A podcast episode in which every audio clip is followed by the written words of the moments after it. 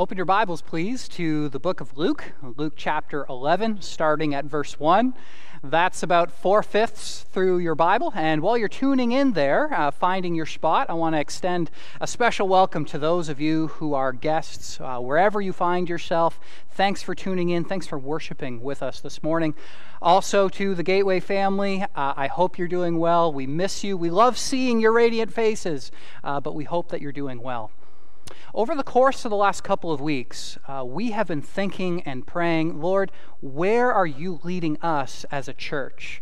Uh, because the one thing that we know is that God is always on the move, He's always moving. And in the last couple of weeks, as we've been praying, we've been constantly drawn to a passage of Scripture in Ephesians chapter 5. The Apostle Paul says these words He says, Look carefully then how you walk, not as unwise, but as wise making the best use of the time. And so, this is the time that has been given to us as a church. It might not be the time that we like. Uh, no one is enjoying uh, this pandemic that we are all experiencing. And yet, God has strategically placed every single one of us where we are when we are for such a time as this. And so the question that we've been asking ourselves is how do we make the best use of the time knowing that God is shaking our foundations? The foundations of our lives, the foundations of our families, of our society, and even our world. But what does God want us to do in the midst of that? So, how do we leverage the time? So, this is where we're going. For the sake of our guests, this past week we asked ourselves this question How can we be a follower of Jesus? Not just do you believe in Jesus as your personal Lord and Savior, as important as that is. The question wasn't, Are you a Christian? The question is, were, Are you a Talmid? That's the Hebrew word for follower, the Hebrew word for disciple. Are you a disciple of Jesus? And, and if you are, then if you want to be devoted to Jesus and follow him on the road, then you need to be devoted to His Word. You need to live it, to breathe it, to read it, to memorize it, and when you get cut, you need to bleed the Word of God. That's where we were last week. And this week, we are going to ask a fundamental question, and it is this How should we pray during a time like this when the world feels flipped upside down? Because you know what? Sooner or later, everyone prays. It's been said when all hell breaks loose, there are no atheists. In those moments where we might even say, I don't even know if God exists, but, but I'm, I'm so desperate, we, we call out for help because we need that help, and we say, God, help me in this situation, guide my path, help me with what I am experiencing and what I'm going through. And in this text, we're going to learn that Jesus says every single time that we ask, we're going to receive. Every time we seek, we will find. Every time we knock, the door is going to be open to us. And, and we know that as Christians. We know that's true. And yet, the school of hard knocks has taught us that oftentimes we call out to God, we pray, and it feels like He's not there. It feels like no one's listening. No one's paying attention on the other side of the line. And in those moments, we begin to wonder God, where are you? What are you doing? What are you up to? And it's in that place that Jesus meets us in the passage that we are reading this morning in Luke chapter 11. Perhaps at times you've even thought the, a similar way to C.S. Lewis when he says this. How many of us have pounded on God's door until our knuckles were raw and bleeding? And it most certainly was not open to us. Indeed, all we seem to hear is the sound of the door being bolted and double bolted on the other side. Have you been there? Have you been in that place where you say, God, where are you? Why don't you hear me? I, I never thought that this would happen in my life. I never thought I'd, I'd experience this. And there, in that place, God is causing us to go and to ask those very difficult questions. In fact, that's the context of this letter or of uh, this passage that we're going to read, a disciple of Jesus asks this question Lord, would you teach us to pray? Would you teach us to pray? How ought we communicate to our God and Father above? And then Jesus shares this story. He gives us four verses, very short verses, but they pack a powerful punch. Here's what he says, starting at verse 1. One day, Jesus was praying in a certain place, and when he finished, one of his disciples said to him, Lord, teach us to pray, just as John taught his disciples. That's John the Baptist. And Jesus said to them, When you pray, say this Father, hallowed be your name, your kingdom come.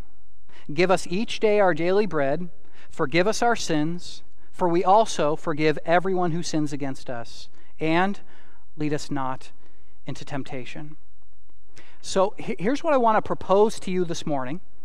If you are a part of the Gateway family, I want to challenge you as your pastor to make six resolutions starting today and moving forward. Six COVID 19 quarantine pandemic resolutions saying, I'm going to choose to do these six things today and moving forward. And all of them are guided by what we just heard, the very words of Jesus on how we ought to be praying.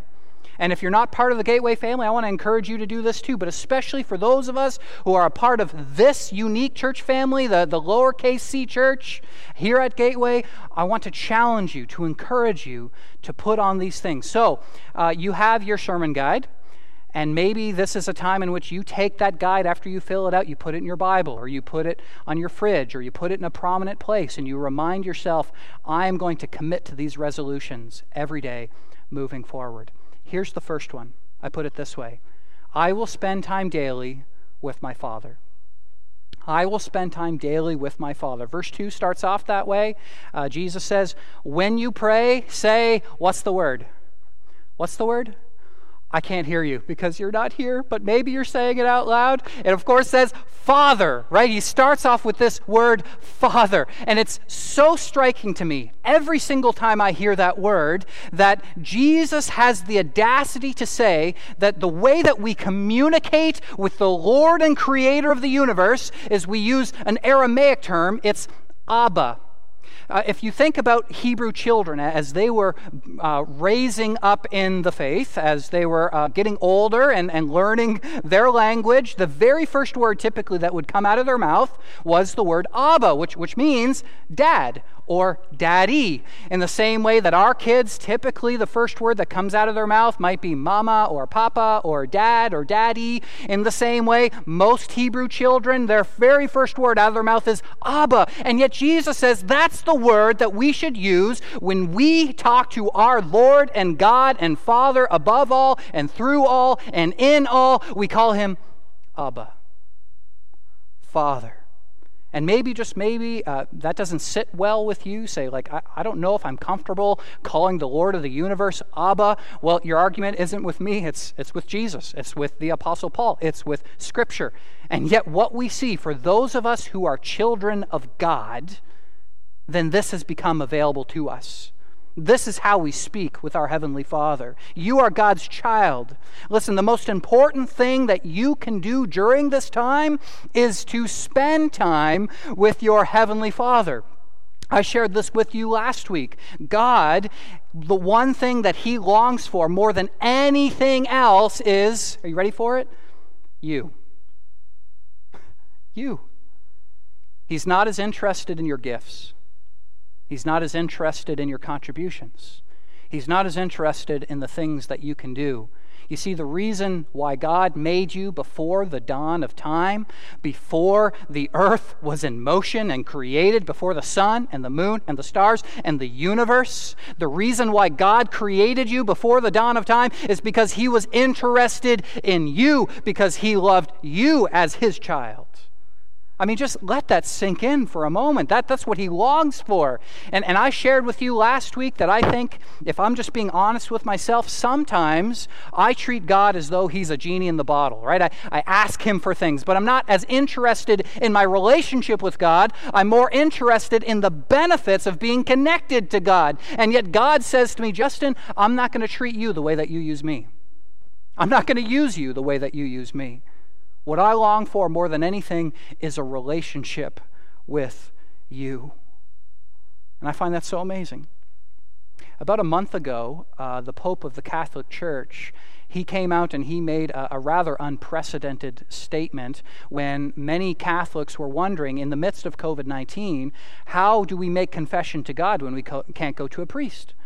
And the Pope said this He said, if you can't go to confession, Take your sorrow directly to God. Now, for those of us who are Protestants, we say, well, what's unprecedented about that? Well, this is truly unprecedented in the Catholic Church in a system that believes you need to have what they call an intercessor. You need a priest, someone who stands in the gap, who communicates to God on behalf of God's people and to God's people on behalf of God. And if you have confession, you go to the priest, the priest presents it to God, and then the rights and privileges are extended back to you. And yet the, the Pope says you have direct access to God. And that is truly, truly amazing. He says the landline is open. Cut out the middleman. And as amazing as it is to hear that coming out of the Pope's mouth, I wonder, maybe, just maybe, that's a message we need to be reminded of too. That you have direct access to God, that you could talk to Him right now.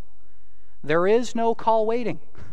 there, there is no one hour wait. There is no, thank you for calling. Please be patient. We are experiencing a higher call volume than we normally are. Your call is important to us. And then you're waiting on the line for 60 minutes or 90 minutes. It seems like no matter who I'm calling lately, I'm putting on I'm put on call waiting. And yet with God, there's a direct access to Him. I can talk to Him right now. God the Father is saying, I want to talk to you.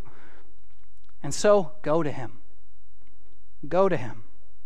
You see, even Jesus, who, let's all agree, if, if there was one person on the planet who could, let's just say, get away with not praying to his heavenly Father and still be filled with the Spirit's power, it was Jesus. And yet, the pattern of his life is that he was constantly secluding himself, finding a secluded place, and that he was going to pray with his heavenly Father. In fact, that's the context of the story. In the book of Luke alone, there are dozens of instances in which Jesus retreats from the crowd, retreats from the disciples. The disciples say, Where'd Jesus go? Oh, he went off to pray again. And so a disciple comes up to Jesus and he says, Teach us how to pray. And then Jesus gives this story. He teaches them how to pray. Scripture repeatedly highlights to us this call to make prayer a central component of our life, the most important thing that we do. Let me just share a couple passages of Scripture with you. Colossians chapter 4 says this Devote yourself to prayer, being watchful and thankful. 1 Chronicles 16 says this Look to the Lord and to his strength, seek his face. When? Always. Ephesians chapter 6, verse 18. Pray in the Spirit when? On all occasions, with all kinds of prayers and requests. And with this in mind, be alert and always keep on praying for all the Lord's people. Philippians chapter 4 Do not be anxious about anything, but in every situation, by prayer and petition, with thanksgiving, present your requests to God. James chapter 5, verse 13 Is anyone among you in trouble? Pray to God. Is anyone happy? Pray to God and let us sing praises to Him. 1 Thessalonians 5, it says, Pray without ceasing. You see constantly in Scripture this call, this anthem for us to constantly be praying. I've shared this with you before that the call of God is that we ought to pray when we're alone. We ought to pray when we're together. We ought to pray when we're at church. We ought to pray when there's a pandemic and you can't go to church. We ought to pray in the morning and pray in the evening. Pray when you eat. Pray in between meal times. Uh, pray when you rise. Pray when you go to bed. Pray when you feel sick and weary. Pray when you're on cloud nine. Pray when you're up. Pray when you're down. Pray when you're busy. Pray when you're bored. Pray when you feel like it. Pray when you don't feel like it. And especially pray when you don't feel like it. The call of God is to pray to Him. And when there's so much uncertainty during this time, this is what we know. Your Heavenly Father desires to be with you. You have direct access to Him, and His call in your life is come to me. Come to me. And so that's the first resolution I want to challenge you to make is that each and every day you will go to your Heavenly Father. Here's the second one I will seek God's glory and God's agenda above all things. This is the very first thing that Jesus tells us to do before anything else is to ask that God would cause His name to be hallowed. What does that mean? That His name would be declared holy, it would be sanctified, it would be set apart, and that all people would say, You are God, you are holy, you are on your throne. That all people would come to know God for who He truly is. That's what it means to hallow God's name. Now, just think about this. Before everything else, Jesus says the most cons- uh, biggest concern of our life ought to be this that his name would be the number one priority, not only in my life, but in the life of my neighbors, in the life of my community, and in the lives of everyone around the globe. And now get this how does that happen? For us to say, Hallowed be your name, is essentially for us to say, Lord, use whatever means necessary in order for God's people to be drawn to Himself, so that your greatness and your power and your supremacy and your trustworthiness and your glory is revealed to all people. Use whatever methods necessary in order for that to be the case. And this is just amazing to me. I, I think, for instance, of uh, a story that I've heard numerous times in China, in which, for those of us who are in the West and we experience religious liberty, religious freedom, we can pray and worship in freedom, and, and this is something we ought to be grateful for. Uh, we, we look off to China and we see the persecution that they experience, and our prayer is, is oftentimes, Lord, please bring an end to their persecution. And yet, if you talk to a Chinese Christian, they'll oftentimes say this they'll say, Don't pray that prayer. See, the prayer of God's people isn't always, Lord, cause this circumstance to change. The prayer of God's people is use whatever means necessary so that all people would be drawn to yourself. And so, if it's going to result in greater persecution, that people would be brought to their knees, make it so, Lord. Or if it's going to be brought about by relative peace and prosperity and harmony and all those things, which, by the way, is something that I think all of us want, then make it so. But it has less to do with the circumstances. It has more to do with whatever methods you need to use, Lord, for your name to be glorified. Make it so in my life. That's the prayer of God's people. And I think of what John Piper says. He says this Lord, use whatever methods necessary in order to cause your word to be believed, to cause your displeasure with sin to be feared, to cause your commandments to be obeyed, and to cause yourself to be glorified in every sphere of life, in every place in this world. Now, imagine, Gateway family, if we all started praying this way every day moving forward Lord, glorify your name Hallowed be your name. I want to seek your glory and your agenda over and above everything else in my life. That ought to be the habit of our hearts. That ought to be the habit of our hearts every single time we pray. Jesus says that our first and foremost desire should be that God's name would be glorified in all the earth. And so we say, Our Father, hallowed be your name. There's humility there. It's a willingness to set aside our own priorities, our own will for our own life, our own agenda, and to put on God's agenda. So that's the second one. Here's, here's the third one that I want to challenge all of us to pray for every day. I will pray for my community to be more like heaven. And that's the end of verse 2, where it says, Father, hallowed be your name, your kingdom come. Or in Matthew's gospel, it's a little more full where he says, Your kingdom come, your will be done on earth as it is in heaven.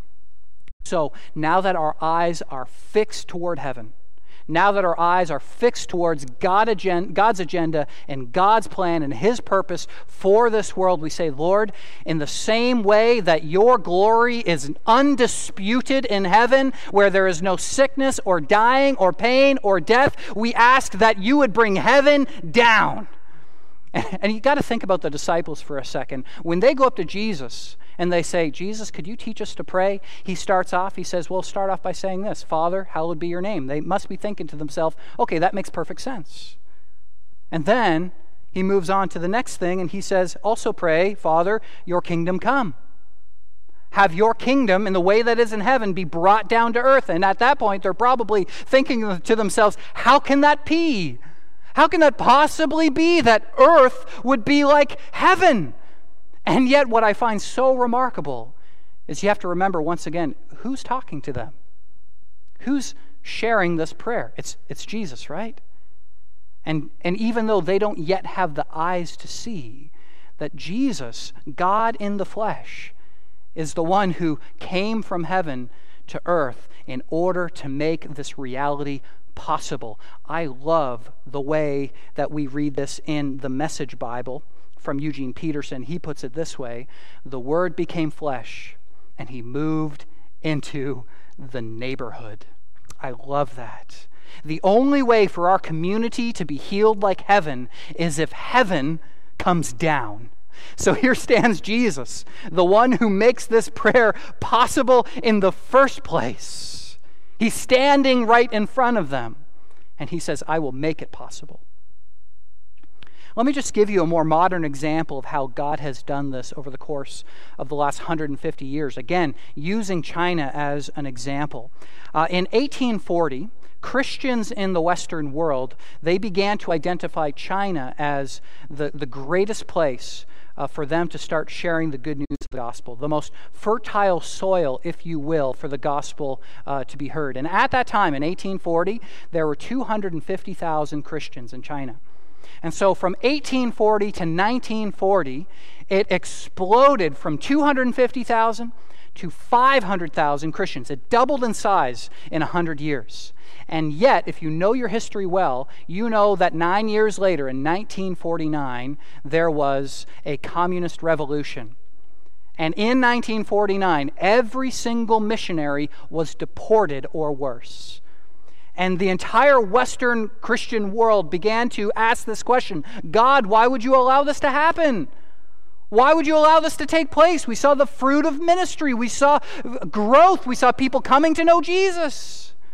And yet, for those who knew Jesus' prayer well, their continued anthem was, Lord, hallowed be your name, your kingdom come. You are sovereign on your throne. We ask that you would allow this circumstance to lead your people in such a way that more people would be drawn to faith. And now, 70 years later, guess how many Christians there are in China? It's not from 500,000 to a million.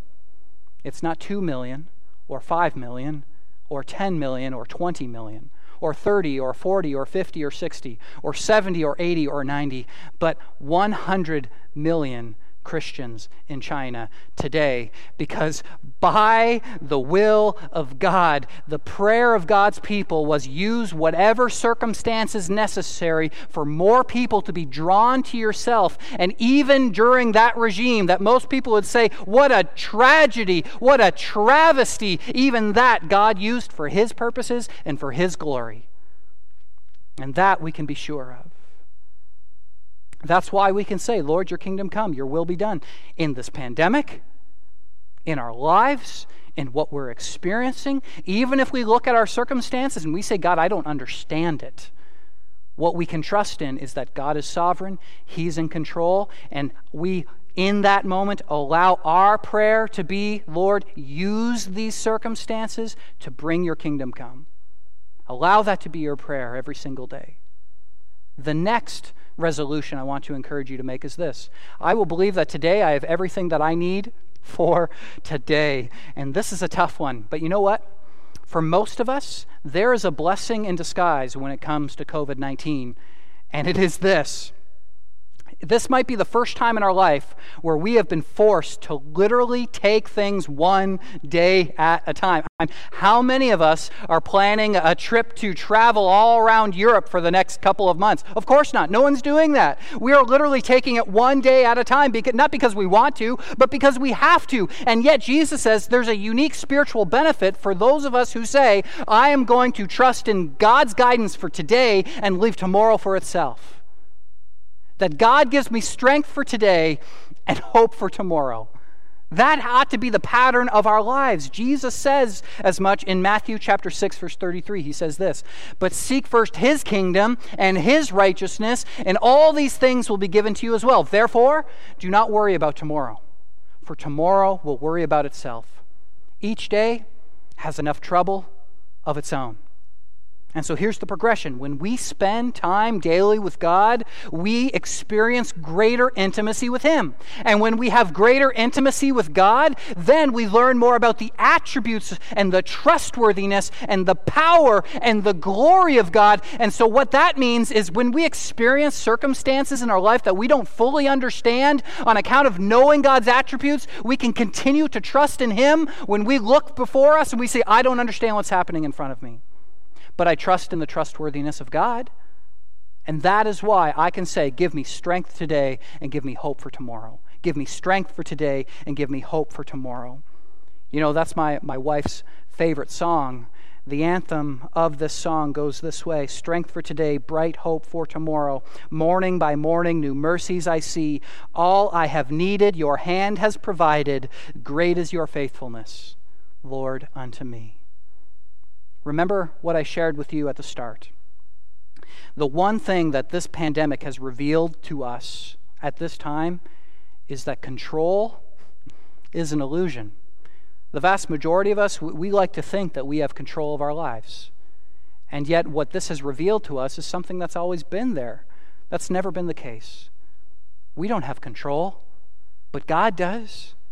And what a deep assurance that is, because once we realize that our God, who has our best intentions in mind, who is all powerful and is preparing a place for us at the end of all time, when He is in control, then we can put our trust in Him. But it all starts with knowing who He is and how He relates to us. That's, that ought to be the anthem of our hearts. So call out to him. Say, Lord, I need you. I need your comfort. I, I, need your security. I need your peace. I need you to guide me today. I need you to give me strength for today and hope for tomorrow. Here's the fifth one I will make repentance a daily choice. This is what we read in verse 4 when it says, Forgive us our sins, for we also forgive everyone who sins against us. You know, in, in Chronicles, Second Chronicles chapter 7, there's a story in which King Solomon and the entire nation of Israel, and especially the entire known world, is enduring a plague, a pandemic. And what we learn from Solomon, what we learn from God through Solomon, is he says this if my people who are called by my name will humble themselves and pray and seek my face and turn from their wicked ways, then I will hear from heaven and I will forgive their sin and I will heal their land. What that means is, in a time like this, in which our community, our nation, our world is being shaken to its foundations, when the world is being flipped upside down, call, God calls the church to stand into that gap and to start praying each and every day to start praying. It is the most important thing that we can do as the people of God. To pray for deliverance, yes. To pray for healing, yes. But also to pray that God would bring us to our knees in humility. That ought to be the prayer of God's people. Use this situation, this circumstance, to bring us to our knees where we would acknowledge and recognize that God is the one to whom we owe our lives and the one to whom we owe all glory. And so it ought to be our prayer Lord, my prayer is that, that I would turn in repentance each and every day and that I would follow you. I already shared this with you, but I want to share John Piper's quote with you one more time. What, what does he say? He says, Lord, cause your word to be believed. Yes, of course. But also cause your displeasure with sin to be feared. Cause your commandments to be obeyed and, and cause yourself to be glorified. Lord, bring us to our knees. That ought to be the prayer of God's people. Lord, bring us to our knees. It's a daily choice, friends, that we should pray, yes, for an end to this we ought to be praying for those who are on the front lines, for, for medical workers or anyone who's sick, for protection and for healing. All those things we ought to be praying for. For God to heal our land, yes, but most of all, we ought to pray for a supernatural awakening.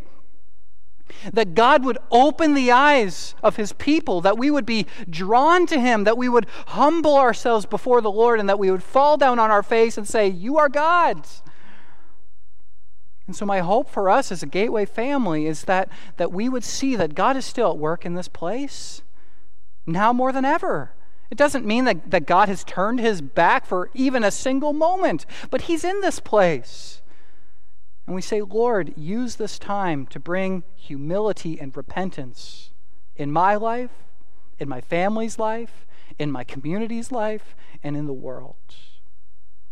And then the sixth and final resolution I want to encourage us to make is this In prayer, I will fight against the schemes of the evil one. Again, the end of verse 4 says this and lead us not into temptation.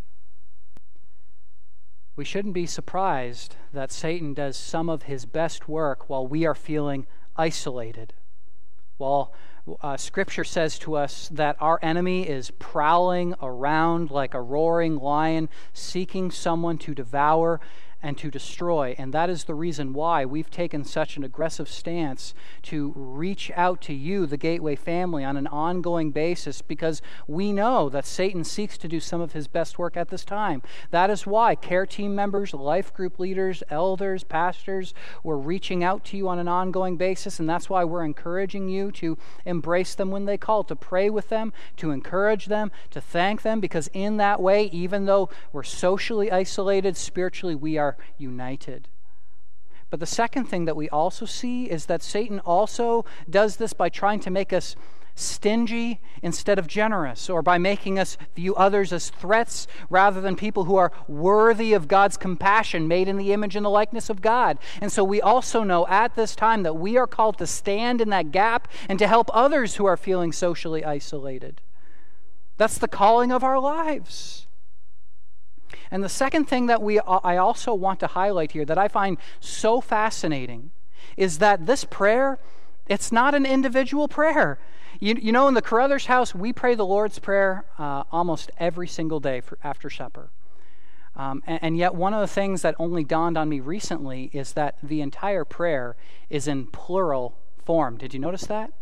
I mean, look at it one more time. It says this Our Father, give us this day our daily bread. Forgive us our debts as we have forgiven our debtors. Lead us not into temptation. So, what is Jesus saying here? He's reminding us that, that we're not alone. It's a reminder that even when we are physically separated, we're still the church. Because the church isn't a building, it's the people of God. It's the gathered people of God in the name of the Holy Spirit. Every time we pray, we invoke our unity with God and with one another. What a powerful reminder that can be when we live into this. This is what unites us. This is why our prayers are plural. This is why we can have the, the utmost confidence in the midst of COVID 19 because we know that the God that we serve has overcome the grave. We have the hope of the resurrection. We know how the story ends. And so we pray in earnest that others would know this as well. You see, the more time we spend with our Heavenly Father, the more confident we can be of His love. And the more confident we are of His love, the more assured we can be of His promises. it's so amazing to me. And so go to Him, pray to Him, put your trust in Him. My hope and prayer for us as a Gateway family is that we would make these resolutions, that we would seek to spend time with our Heavenly Father every single day moving forward, that this would be the anthem of our hearts. And so, as we close, I thought it would be fitting for us to pray the Lord's Prayer together. And I know that Matthew 6 is a little more familiar than Luke 11, and so we'll be praying that Lord's Prayer together. And uh, if you know it, you can pray along with me. If you don't, you can sit and listen. But this is the prayer of God's people. Would you join me? We pray together, saying, Our Father in heaven, hallowed be your name. Your kingdom come, your will be done, on earth as it is in heaven. Give us this day our daily bread and forgive us our debts, as we also have forgiven our debtors. Lead us not into temptation, but deliver us from evil. For yours is the kingdom and the power and the glory forever and ever. And all God's people say together, Amen. Amen. Have a great week.